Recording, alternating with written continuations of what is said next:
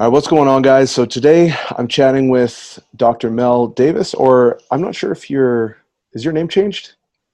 No, no, I kept my name. Oh, you did? Okay, cool. Um, yeah, so we're going to be talking about diet and behavior, something that I've been really interested in. So great to have you on. Thanks so much for joining us. Um, do you want to start out by just telling the listeners a little bit about who you are and kind of what you've been involved in? For sure. So um, I work for Renaissance Periodization, which many of your listeners may have heard of. Um, my background is in neuroscience. I did neuroscience research for about a decade.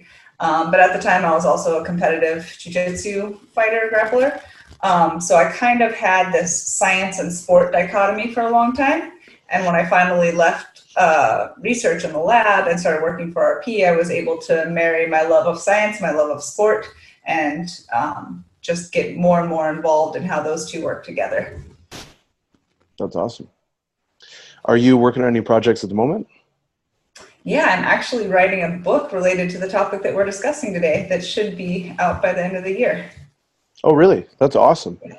I, I thought I heard you working on something, but I wasn't exactly sure when the actual release date was going to be, so that's really cool.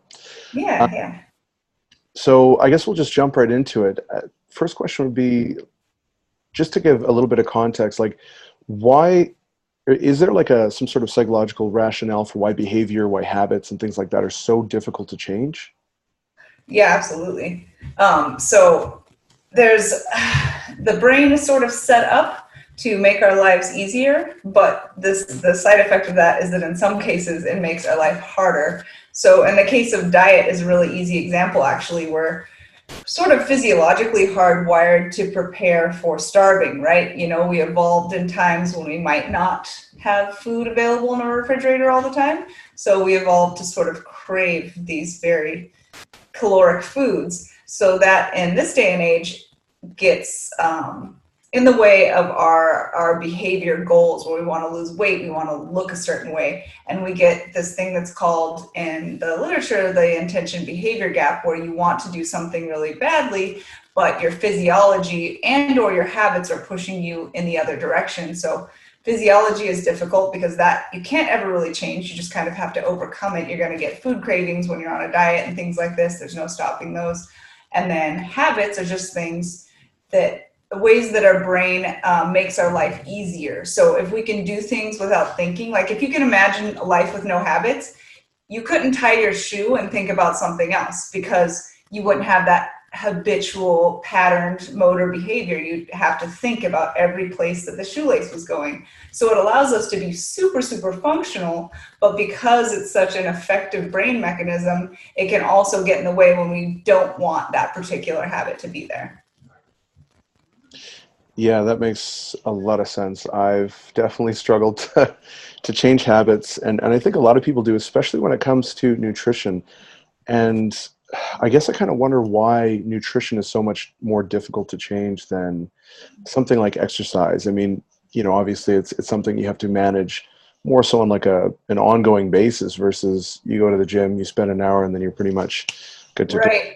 Right. Yeah, I definitely think it's that the combination of, of eating habits and just the, the physiological drive to eat is a, is a strong yeah. thing. And if you're trying to lose weight, you really have to get past that and your own brain. So body and brain fighting your um, brain's other intentions.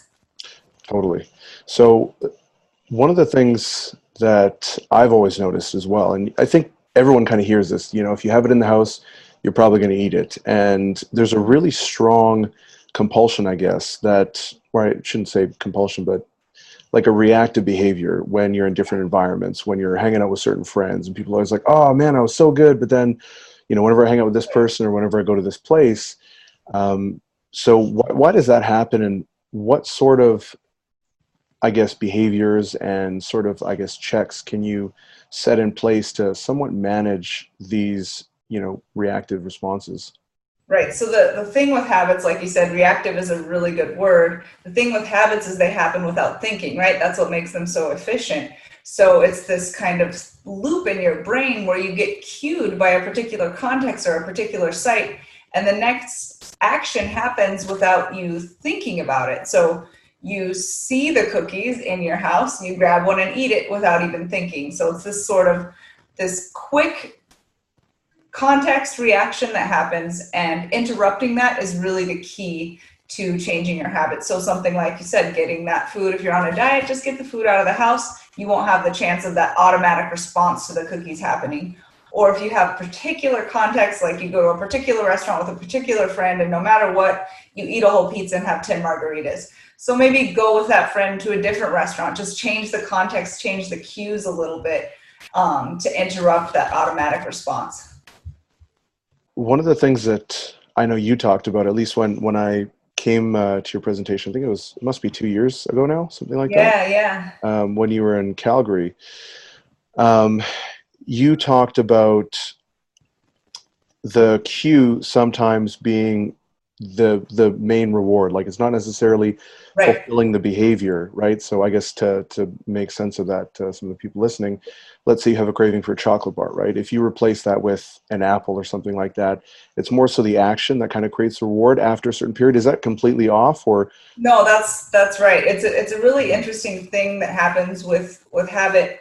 You start losing the need for the reward, and the action will happen even if there's no reward. So I think we've all had anecdotally the experience where we have a, a compulsive reaction to eat some food, and after we eat it, we're like, that wasn't even good. I didn't even like that. Why did I do that? You know? And that's that's the thing with habits. They don't the reward need the reward goes away once that pathway is paved in your brain. So yeah. replacing the the compulsion with something else that's also pleasurable can be a really good way to divert habits in another direction. Yeah, and that was something I think that I found really beneficial from from your talk, and then even just from a lot of the things that I had read previously, right? Um, because I think a lot of the times when people approach diet, it's from the standpoint of omission.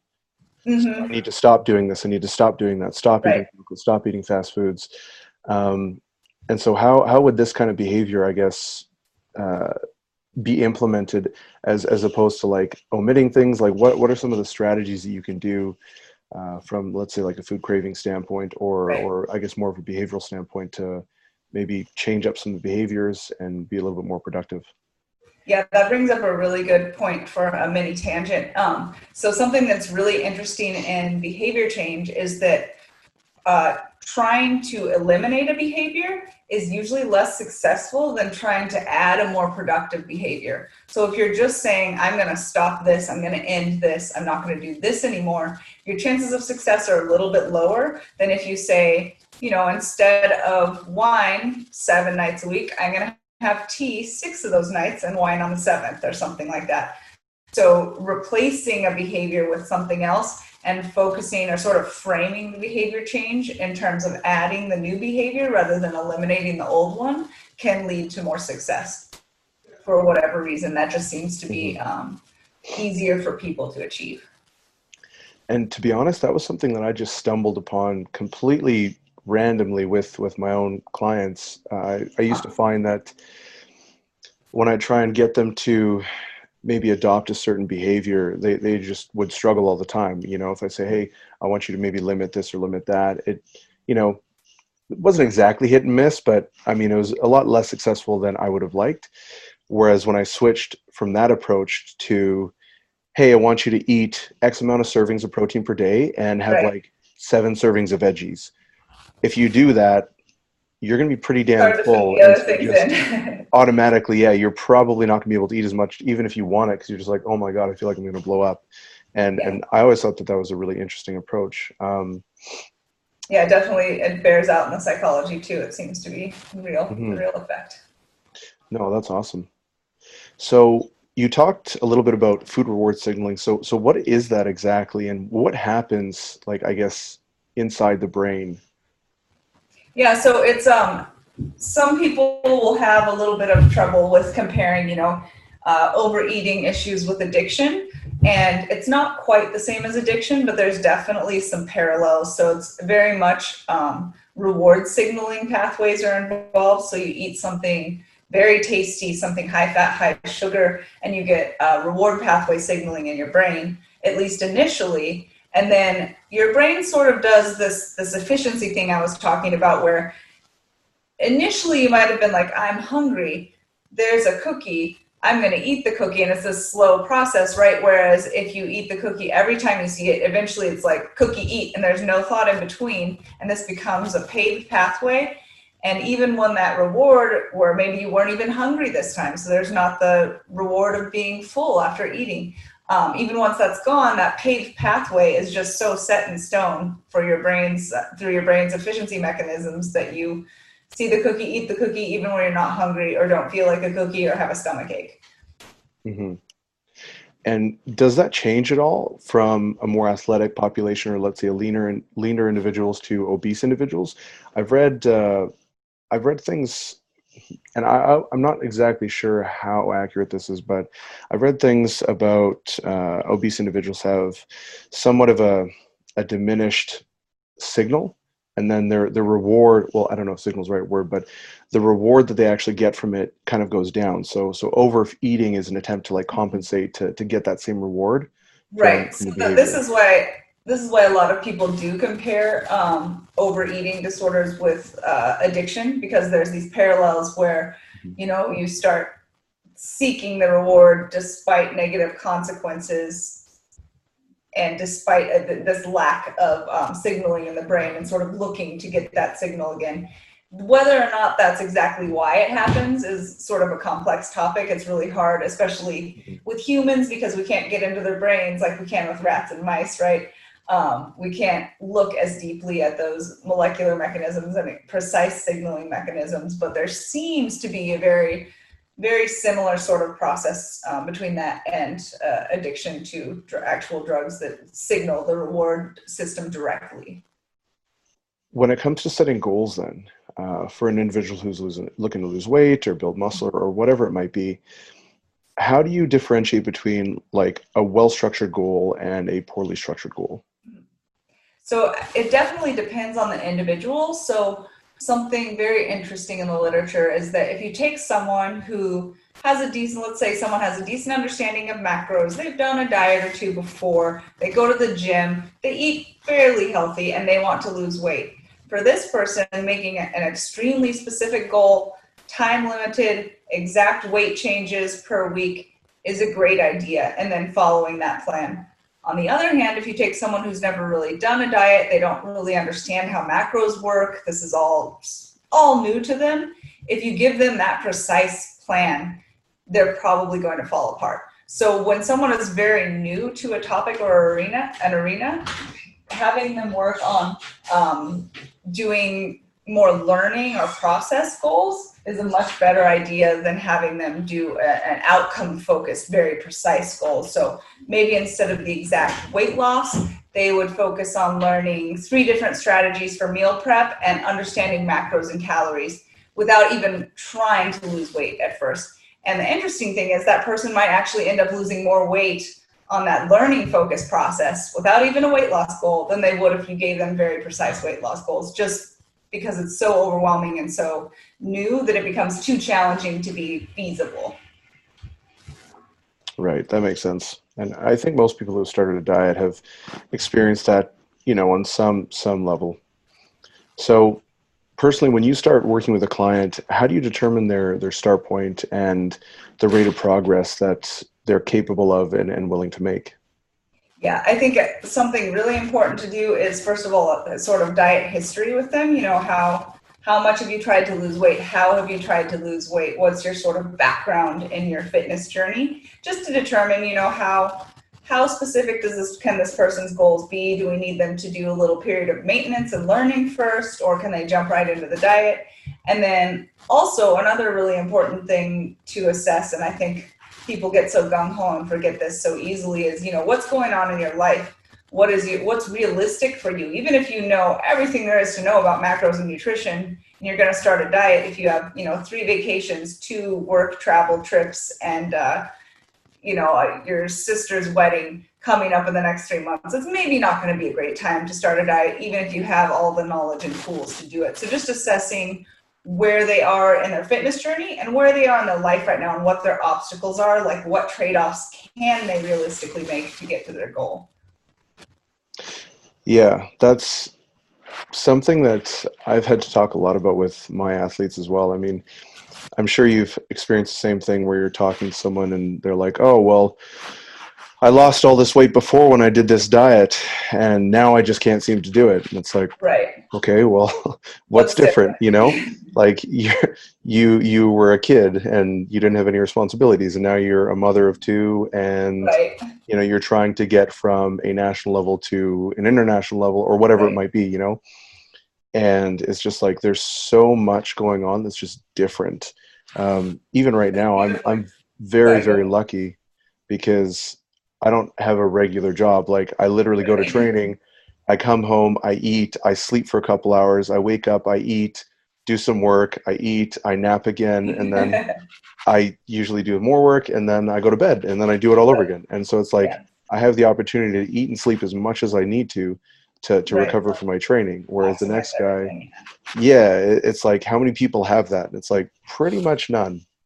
You it's know? Sort of like the life M R V concept, like what's yeah, the yeah, exactly. recoverable volume of anything you can do in a day, right? You mm. you can't just add things infinitely, no matter what um, sort of yeah. different aspects of your life, they all take up your time.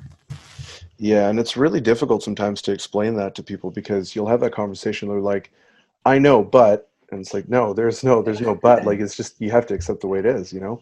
But on Instagram, um, they said, if I just get up a little earlier, I'll yeah, be able to. Yeah. Right. Yeah. The reason why you're not thirty pounds lighter is because you don't wake up at five a.m. like the one percenters. Right. um, so when you're working with clients, then it, it sounds like communication is a really big part of, uh, of that process. So yeah, absolutely. how, how important is social support then, whether it's a coach, whether it's family, a spouse? Yeah, that's, it's, it's super, super important. And I, I really encourage, I've had many clients in the past who sort of didn't want to tell, you know, their friends or family that they were dieting for whatever reason. Sometimes, you know, lots of failed diets in the past, they feel embarrassed to tell people that they're trying again, or they just don't want to sort of be shamed for not eating and drinking and doing all the things that everyone else is doing. But it's incredibly helpful just to get the support of your friends and family, even if you have to have a private sit down where you're like, hey, this is important to me. Can you please support me in my goal? You know, that, that usually convinces people to be supportive and be there for you. And it, in the literature, having uh, people around you who support you and, you know, give you positive feedback and congratulate you on your wins is really helpful in reaching any kind of goal. Mm-hmm. And so do you find that there's ever a kind of, like, some people obviously might like a little bit more of uh, like constructive criticism, probably a little more criticism than, than construction, so than constructive, but then other people, like you were saying, need a lot more support. Like how, how do you differentiate between the two uh, individuals that you're working with? Yeah, so uh, very often, at least in my experience, and this is a less, less data-based response and more just anecdotal experience-based response. In my experience, a lot of times when you get the people who start out and they're They're very happy in their lives already. This is just sort of a frosting on the cake thing, the weight loss. And they tend to be very optimistic and not super worried if one week doesn't go perfectly. You know, maybe they have a barbecue and that's more important to them, and they just sort of brush it off their shoulder when they don't lose as much that week and say, hey, it was worth it. Those kind of people, you can usually say, like, you know, if you want to go faster, this is what you'll need to do. You can be a little more Um, harsh and direct with them because they tend to just brush that off their shoulder too and just be optimistic and carry on. The people who are coming in and they're really stressed about the weight loss and they're really worried, a lot of times that overlaps with the same people who sort of need a little more hand-holding, a little more support and, you know, positive affirmation um, that they're going the right direction and, and doing well. Mm-hmm. But again, so, that's my anecdotal experience, not necessarily science-based. No, that makes sense. And so how much time do you usually, I guess, allot for when, when you're looking at trying to change someone's behaviors, when you're looking at establishing new goals, like how far out in advance are you planning for? And then also, uh, how are you communicating that with, with your athlete, or not necessarily with the athletes, but with your clients? Um, like, here's what you can expect. Here's roughly like how long it takes to do this um, as yeah. part of like a development so- into your actual lifestyle. Yeah. In my experience, a lot of people who come in, and I can tell they're, you know, kind of new to dieting. They're not as familiar with all the concepts, and they, they're struggling when they start the diet. it's very hard to convince someone who's just signed up and paid you for weight loss to, to not lose weight and to learn for a few months, you know? So often I sort of, I'll use that first diet as a teaching opportunity. So three months of sort of teaching, and very often they don't lose very much weight, but at the end, they still feel like they know a whole lot. And then they do, you know, three months of maintenance. And then very often after that six months of sort of learning and understanding and getting their meal prep habits going and their favorite diet foods and all that stuff figured out, at the end of the six months, the next cut is very often incredible. So anecdotally, it takes a sort of newer person to fitness about six months to get in the groove and really be effective. And I think the newer you are, the longer it might take. Yeah, I've had a really similar experience with my clients as well. Like I, I tend to try and focus on the same things, like behaviors, mm-hmm. and try and prioritize those over sometimes your, your outcomes necessarily. So yeah, I might say something like, hey, like let's, let's track your adherence, you know, mm-hmm. to, to these goals. And so let's say they have, I don't know, two goals that they're going to be working towards each week, or, or two behaviors. So one behavior might be, you know, eat X amount of veggies per day, go to the gym three to four times per week or something like that. Yeah. And then you can track yeah, the first, the first two weeks. It's like, okay, your adherence is at like thirty percent. But then by the time week three and week four hit, their adherence is up to like maybe fifty, fifty-five percent.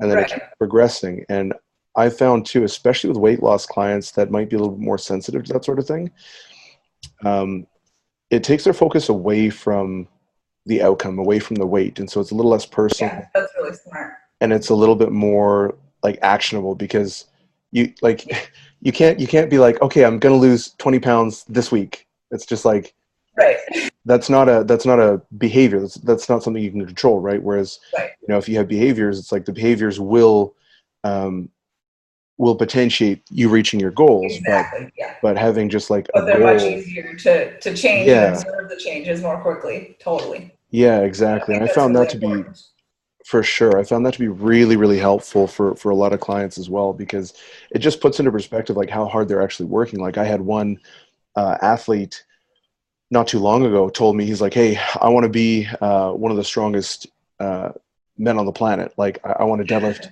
over eight hundred pounds and I want to do this. And I was like, okay, cool. Here's where your adherence is.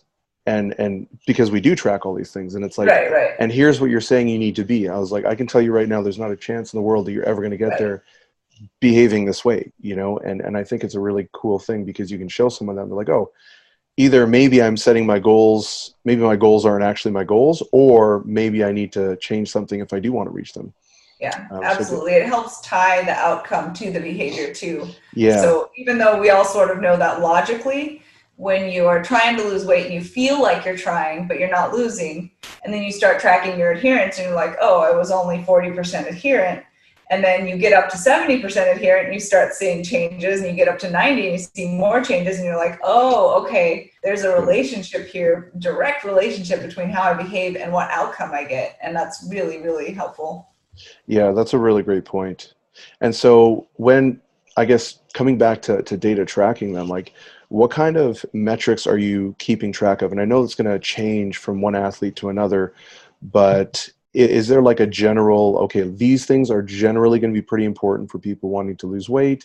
These things are going to be, you know, important for people who are uh, a little bit more type A. These are going to be for people who are a little bit more new, anything like that? Yeah, so very similar to you for particularly my newer clients. Uh, some of the things I start with is, you know, how many times a week did you eat veggies?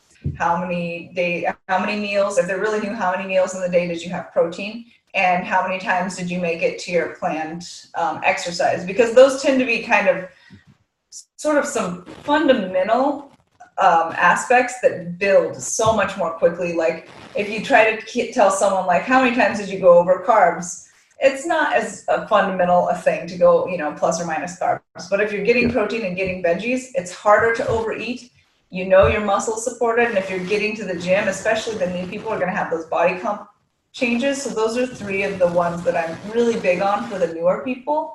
Um, for people who are a little more experienced and a little more refined, we do some sort of more precise things. You know, how many meals this week were you on target for your macros? Um, how many of your lifts were you on target for your, you know, volume and load increases and things like that? coming back to environment and coming back to like goals, um, I know you mentioned in the seminar that uh, that I saw, um, you talked about specific timeframes for for establishing goals, right? So people have five-year plans, ten-year plans, one-year plans, six-month goals, things like that. Um, what are your recommendations on timelines as far as goals are concerned, and how could you utilize those timelines to kind of structure your environment, to kind of ramp up into it? Mm-hmm. Yeah, so I, I try to tell my clients that having the, the distal goals are great, you know. I want to lose one hundred pounds, or I want to do a fitness show, or whatever it is, these things that are over a year away. Um, those are great, but those are more of like a vision board. What you want to have are some proximal goals, or sort of shorter term goals that are small enough that you can not only sort of visualize that actual change, it doesn't seem so fantasy, um, and you can build a direct action plan to get from point A to point B. So having both are good, because the, the, you know, the distal goals are inspiring and they're sort of help motivate you at certain times, but the proximal goals are probably even more important, because within those you can build your action plan and your behavior changes in order to work up to it. And I usually recommend for those to be one to three months long, to fit within the context of a sort of more fuzzy, broad one-year plan. Um, it's obviously fine to have dreams outside of a year from now, but that tends to be harder to really implement. You don't know what you're going to be doing in three and a half years, you know, in April. So you can have those, but focus on the, the shorter term and within a year um, length for your planning and behavior change. And so how often do you find when someone sets a goal and they start working towards it, that they actually pivot from that initial goal? Yeah, I think I think that happens a lot to people in fitness. I think there's a, a strong tendency, especially right now, with, you know, the availability of social media and looking at other people and what they're doing. And I think people um, forget to consider sort of the trade-offs and things that they'll have to make to get to that. They see, you know, someone on Instagram looking awesome and they're like, I want to do that. Well, you're going to have to train, you know, six times a week and be dieting for seventy-five percent of the year to look like that and maintain it. Is that what you actually want? So when they sort of realize what it takes to get to a certain thing, a lot of people will say, you know what, I'm going to, I'm going to readjust my priorities. I really enjoy doing these other things that would be precluded by that plan. And um, I think it's, that's a really important part of goal setting, is to assess what you actually want for you within the context of what it will take to get there. Mm-hmm.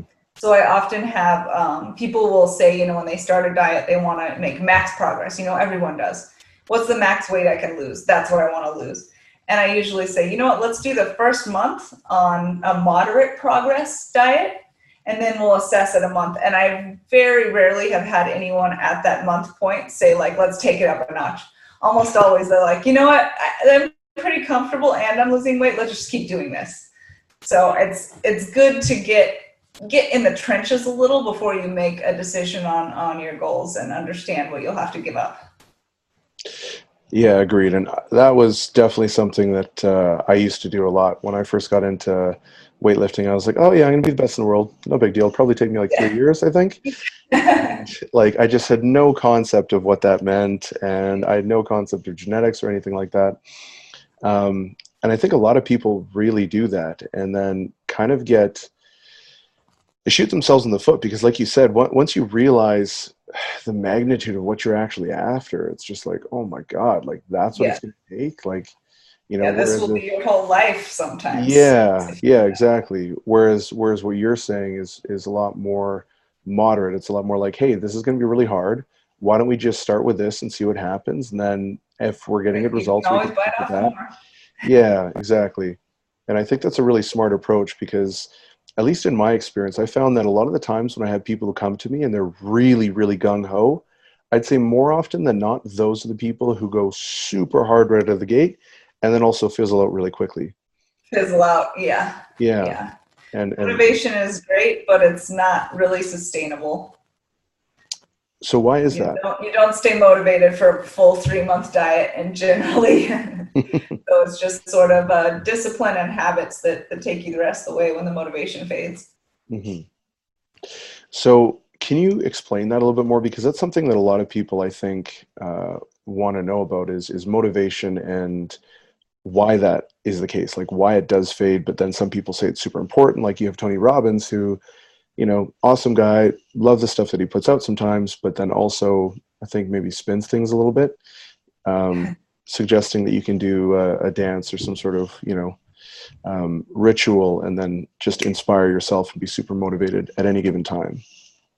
Yeah, I mean, I think there are some people who are capable of that, but I, I would say that that sounds like a lot more work than just building a bunch of habits that become automatic, that you just sort of switch on or turn up or try, dial down depending on what you're doing, right? So um, that sort of brings us to willpower too. So motivation, pretty fickle. It shows up when you're feeling good, usually when you're not on a diet, when you're not training real hard, that motivation is, is really high. Deep into a diet, it, it dwindles quite a bit, or when you're, you know, in your peak week of a long lifting phase, your motivation is, is dwindling. But if you have really good habits and in your mind, you just don't miss a workout on peak week, then you do it anyway. You get up and you go to the gym and you're like, ugh, this sucks. And you go anyway, because that's your habit, right? So willpower is a sort of similar thing. Um, There was a lot, a lot of literature for a long time suggesting that willpower was something that you trained and it was sort of a limited resource. But I think the most compelling literature right now suggests that willpower is more like an emotion. It sort of ebbs and flows. Sometimes it's strong, sometimes it's not. There's a lot of factors that influence it. So you can override all of those things with really good habits, right? If you don't have any motivation, you don't have any willpower, but you have a really ingrained habit to eat well and go to the gym, you're going to ride that a lot easier than trying to spark a new new motivation or, you know, rejuvenate your willpower on a really rough day. Awesome. So it, it sounds like those are more so effective adjuncts that you can add to like mm-hmm. a pre-existing set of, of uh, behaviors from what you're Absolutely, saying. Absolutely, right? Yeah. When you're motivated and you have willpower, it's great. It helps a lot. But having ha- good habits to fall back on is um, a lot more reliable. Mm-hmm. So what sort of factors or what sort of role does genetics uh, play on things like willpower and maybe the degree of, of difficulty that someone's going to experiencing what that someone's going to experience when they try to develop a new set of habits or, um, yeah, maybe change existing behavior? Yeah, I'm, you know, it's hard, it's hard to research something like that because there's so many, you know, nature and nurture factors intertwined. It's hard to, to piece those out in humans. My guess would be that, like most things, there's a very strong genetic component. Um, some people are just going to be better at willpower. They're going to be better at staying positive and being motivated. But I'm also a big proponent of being able to change. And I think that practice, building habits, and getting yourself dedicated to that process can help you um, make up for what you're lacking in the genetics arena there. So I think that um, it does play a role. Some things are always easier for some people, but you can um, you can reframe things for yourself. You can start to change how you do things and be better at doing them, whatever that avenue is, whether it's building really good habits or being really good at remotivating yourself or um, framing things in a more positive, intrinsically driven way and stuff like that. Coming back to what you said earlier on the in the episode um, about the intention behavior gap, um, how would you go about closing that gap and, and really making some fundamental changes? Mm-hmm. So yeah, definitely. So again, the intention behavior gap is when you're like, I really want to start working out at the gym five times a week, but you just don't do it. And you, you want to do it, you start doing it, you stop. And the, I think the most important um, way or the most most effective way of bridging that gap is to build a habit. Get yourself set up. You know, um, you can do things like my plans to go to the gym five days a week. If you go twice and you usually went zero, congratulate yourself and try to go three times the next week. Set your gym clothes up outside your door. It's an implementation intention. So you, the motivated you makes it easier for future less motivated you to do the thing, right? Like all your gym clothes are clean, they're in your bag, you got your shaker in there already, you get up in the morning, you're like, well, everything's ready, I don't have an excuse, I have to go to the gym. Um, writing little notes for yourself, like if my work go- meeting goes late, I will go to the gym anyway. things like that, so that you plan for the obstacles and sort of tell your future self how you'll overcome them. That can be really helpful. Um, give yourself a reward after doing things that you want to do. You know, if I go to the gym, I get to watch, you know, binge watch this show for an hour afterwards, something like that, while I eat my dinner. Um, so just any way that you can sort of make it easier for yourself to do the thing and build a, a habit. The more often you actually go, the more easy it will be to go, because the more automatic it will be. Mm-hmm. So how important is actually giving yourself those rewards? I, because that, that's something that I found as well, um, both for myself and for my clients, where you kind of get into this mode where you believe that in order to reach something, you have to have this, you know, pure ascetic lifestyle. You can never touch candy bars again. You'll never have cravings. And it's just not really the case. So how, how can you implement rewards? And also, if you could touch on, you know, how people often incorporate things like cheat meals or cheat days, and, and mm-hmm. what sort of benefit does that have? And what are some of the dangers of that as well? Sorry, I know, yeah. I know those like eight questions at once. Yeah, no, that's good. I think I got them all. Catch me if I miss one. Um, So rewarding yourself is just, you know, there's a lot of different strategies for changing your behavior. Rewarding yourself is one thing you can do. And, you know, you can change that reward depending on the person. Some people might be like, you know, I'm going to eat my carbs as Fruit Loops after I lift. It's the same amount of carbs, but I really like Fruit Loops. So if I lift, I get those. Some people might be, you know, a relaxation thing, like I get to watch a show, or I get to do something I usually feel guilty doing. Um, but since I lifted, I won't feel guilty doing it. It can be something like, you have an Excel, an Excel spreadsheet, and for each day that you're supposed to lift, you put a little check mark on it, and that can be really satisfying to people to see that little check mark and see how many times they've done what they said they were going to do. That can be a very reinforcing reward. So you can get creative with what what gets you going, what will make you feel rewarded and encouraged to do the behavior again. Um, in terms of using food as a reward, I would usually discourage that. I think you can use, um, like I said, like a, I'll eat my carbs as this thing that would usually make me feel kind of bad as a reward. But if you're just saying like, I get to, you know, binge on pizza if I do this, not always good just for keeping away from food dysfunction, but it depends on the individual as well. In terms of cheat meals in general, I think that that's also super individual. Some people can do a diet, have, you know, halfway through, have a cheat meal, and they feel great. It reinvigorates them psychologically. It motivates them to continue the diet. It's a really small setback in the grand scheme of things, and it can work out really well. Other people, they have that one cheat meal, and it sends them in, you know, just down a spiral, and they can't stop um, because those really, really tasty foods tend to initiate new cravings. And if you're someone who is caves to cravings more easily than others, then it might end up being a bigger problem than a help to you. Mm-hmm. So yeah, I think yeah. one of the things here is that all this stuff is super individual, and it definitely depends on the person's psychology and, you know, what gets them. Yeah, I'm definitely in the second camp where I find I, I have to stay away from that food, or else I just end up going a little overboard. But uh, yeah. if if, uh, if I'm dieting, I'm usually fine. I don't usually have any cravings, but if I do go out and I do have something like a pizza or pasta or whatever, then yeah, it's this weird cascade of just terrible behaviors that I've yeah. developed over time. It's I like, would well, rather just yeah. nothing. yeah, ex- that's exactly what it is. It's like, well, I had a slice of pizza, so I may as well eat an entire tub of ice cream and five chocolates. Right, yeah. Because it's, it's, you know, it's pretty much, it's pretty much over for me. Yeah. And there's definitely some literature for that, you know, eating, um, tastier foods makes you want more tastier foods. That's definitely something that's been observed in science, but there's also people for whom the cheat meal really does help them, gives them a little break, and they just carry on just fine from there. So there's, there's, you know, data is general, data is based on averages, and there are people who are outliers. So you really have to take that into account as well. There's also people who think they're outliers and aren't. So another thing to consider when working with clients. No, I can have a cheat meal, I'll be fine. And then they're not. Yeah. Yeah. I find most people think they're outliers. Yeah. I'm unique. Trust me. Was it Mike and James, um, professor in grad school? I think it was him that said, you're special just like everyone else. Yeah, yeah, exactly.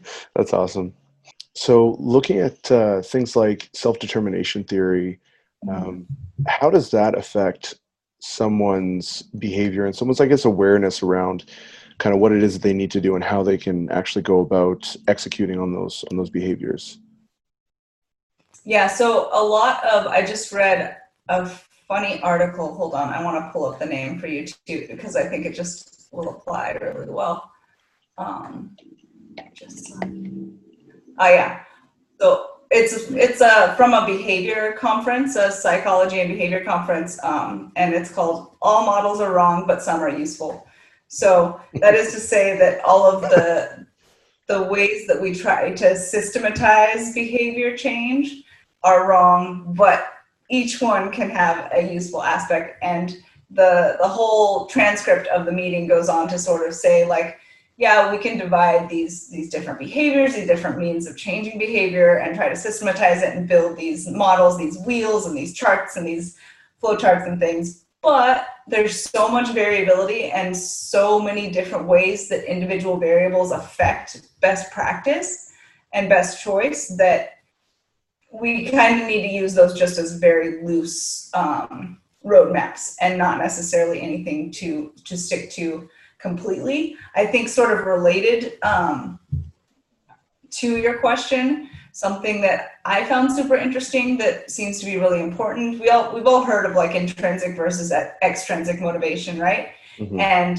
you hear a lot about how intrinsic motivation is more important, and it absolutely does seem to be stronger, but extrinsic motivation is also very effective in some cir- circumstances and very ineffective in other circumstances.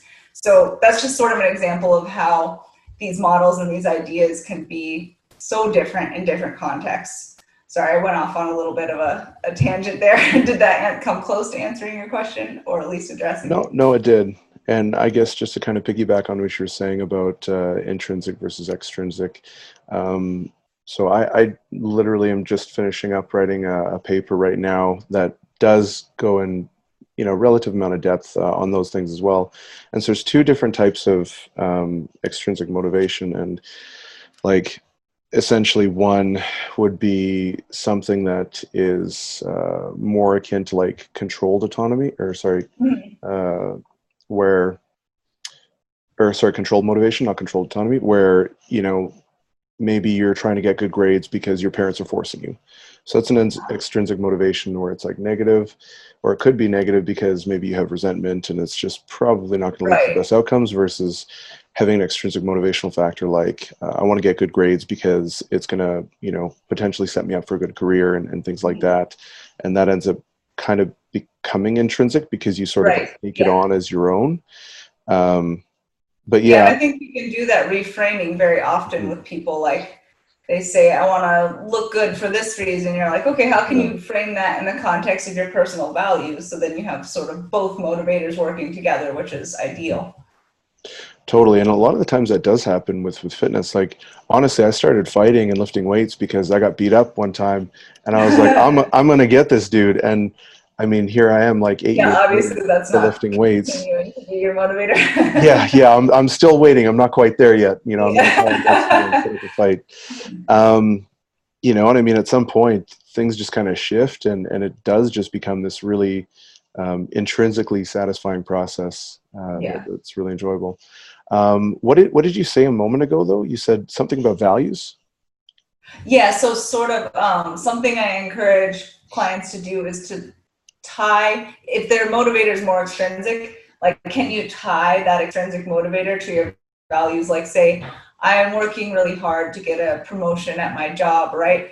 The extrinsic value is, or the extrinsic thing is that they want to make more money and have a higher status at their job. But then you can say, why don't we reframe that? Like, I admire people who work hard and achieve a lot in their careers, and I want to be one of those people. So that's why I'm pushing for this promotion, just to give them an intrinsic framing to go along with their extrinsic uh, reward.